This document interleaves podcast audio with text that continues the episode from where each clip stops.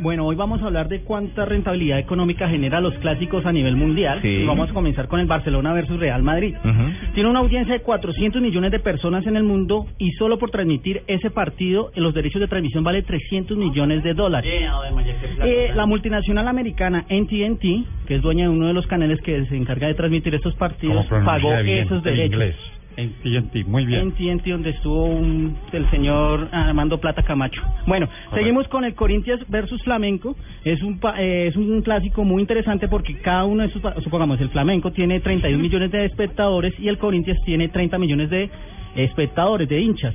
Mueven el producto per cápita de la nación cuando hay un clásico. Per cápita es el consumo individual de cada individuo, Correcto. pues, de servicios y Ajá. medios y demás. Sí, sí. Seguimos con el Manchester United versus Liverpool. Manchester United. United, gracias por la pronunciación.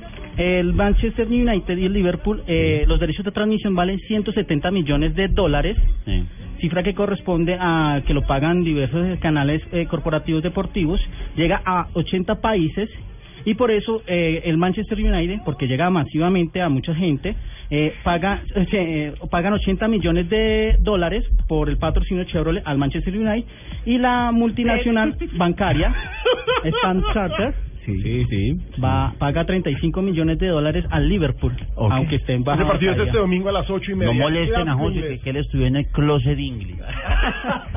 Oye, me lo respetan, por favor. Se gradúa cuando ¿Algún salga. otro clásico? Sí, claro, tenemos el de River versus Boca, que el- los derechos de transmisión lo tiene el, el gobierno argentino, que paga a cada uno a los equipos más populares que es River y Boca 800 mil dólares cada mes, por lo general.